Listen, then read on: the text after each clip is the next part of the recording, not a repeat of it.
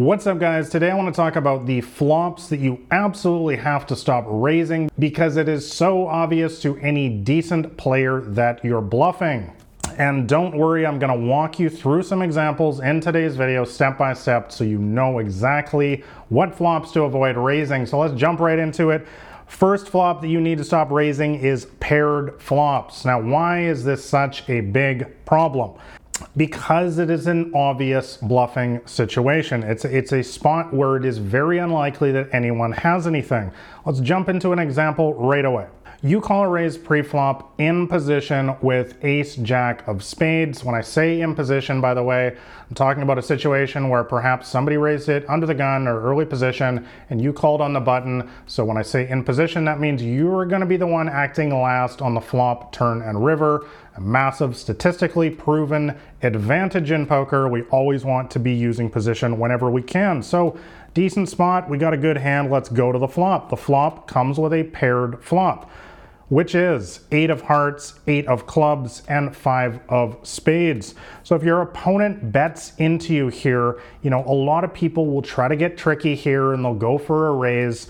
But the problem that they don't realize is that any decent uh, thinking, uh, experienced poker player is just going to call you down here because you're not representing anything on this board. Guys, the board is 885. What are you really saying that you have when you raise here? You're basically saying I have an 8, but we know that there's only two other 8s remaining in the deck. We know that, that, that an 8 represents a very small portion of your range. You're probably not going to be raising a 5 here. You shouldn't even have too many 5s in your range. And your opponent also knows that you're probably not going to be raising a hand like pocket nines or pocket sevens or pocket sixes those hands are just going to call. And of course, your opponent also knows that if you had a hand like aces, kings, or queens, you would have re-raised them pre-flop. So guys, for all of these reasons, any competent player is just going to put two and two together here and they're just going to call you with their pocket tens or even an ace king sometimes. They're not going to fold because they realize that your raise on this flop makes no sense at all. You're not representing anything. So the obvious question that people are going to ask is, Nathan, what should you do instead then? Well, what you should be doing, in my humble opinion, is just calling on this board, aka float. This is a strategy that I talk about at length in my latest book, The Microstakes Playbook. And I've discussed it in several of these videos before on this channel. This has been one of my biggest winning strategies in the past several years, specifically versus aggressive kind of quote unquote regulars, especially in small and mid stakes games. So, what is a float? Well, float is when you just call in position on the flop with the express intention of taking away the pot on later streets, and we're going to get into that in a second. And the reason why this play is so much more superior than raising, especially on a board like this, is because it does not narrow your range down to specifically an 8 or some sort of high pocket pair, basically a very, very small range. You're basically leaving it open. Your opponent does not know what you have. You're basically saying, I have something decent. I can beat your ace king. Of course, we can't beat their ace king, but we're saying we can when we float, and it allows us to just go on onwards to a turn and use our positional advantage. The other thing is we know that this person, he or she does not have much on this board either. You know, there's just no real reason to pump up the pot rate now and get ourselves in one of these sort of uh, almost a game of chicken where each player is taking their often non paired hand and just raising and re raising, and it's kind of who blinks first is going to be the one who folds. Why not just use our position instead and take it away later on. The uh, final thing that I always mention in these videos is to understand your true equity on a board. We do have a backdoor flush draw, the backdoor nut flush draw actually in this situation, and we have two strong overcards. So we have a ton of equity that is percentage chance to win versus a hand like pocket tens or pocket nines, and we don't want to be blown off our hand right now by getting re-re-raised and having to folds. So now let's talk about what what do you do on the turn uh, when you just float on the flop? You just call in position. Well, it's actually really, really simple, guys.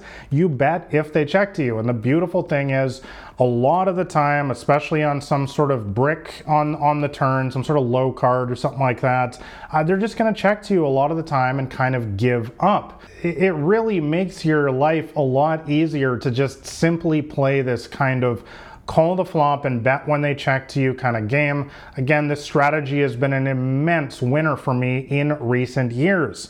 So using the same example, once again, you know, we called pre-flop in position with ace jack of spades and the flop went bet call. They made a bet, we called in position. So the turn comes, say, with the four of diamonds. They check in this spot, you bet. And the beauty of this is oftentimes this is going to be a player who's giving up with their ace king or their ace queen in this situation.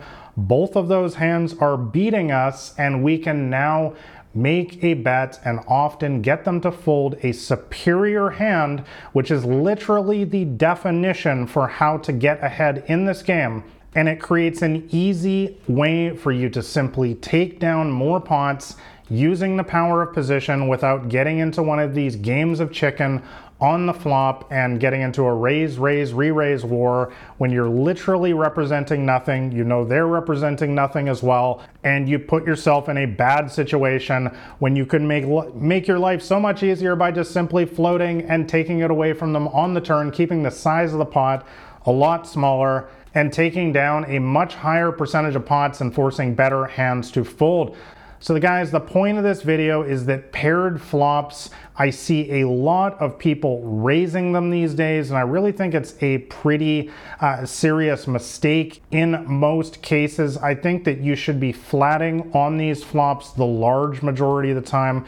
Once again, guys, as I always mention in these videos, I'm not saying you should do anything 100% of the time in poker. That is definitely the wrong strategy, in my opinion.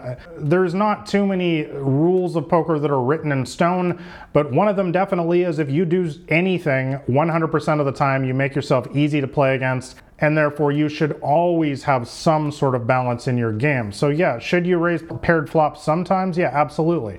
But what I'm saying is that the vast majority of the time, I think that a call on a paired flop is going to yield superior results for you by using a simple float and take it away on the turn or river strategy, as I discussed in this video, uh, compared to raising it up and again, getting yourself in one of these kind of dicey spots where you know you're not representing anything, and you're just going to get yourself in one of these raise, raise, re-raise wars, and they're not going to give you any respect. So anyways, guys, that's all I got for this one. Let me know in the comments below how you play paired flops. Do you find yourself calling more in these situations, or do you raise a lot of paired flops. Let me know how you play this situation and what your recent results have been like. Hey guys, I hope you enjoyed this poker podcast episode. If you want to know my complete strategy for beating small and mid stakes poker games, make sure you go grab a copy of my free poker cheat sheet that's available on my website at blackrain79.com. And also make sure you hit like and subscribe here to the podcast as I'm putting out new episodes every single week to help you guys quickly get beating your poker games. I wish you guys all the best at the poker tables. I'll catch you next week has been Nathan Williams with BlackRain79.com.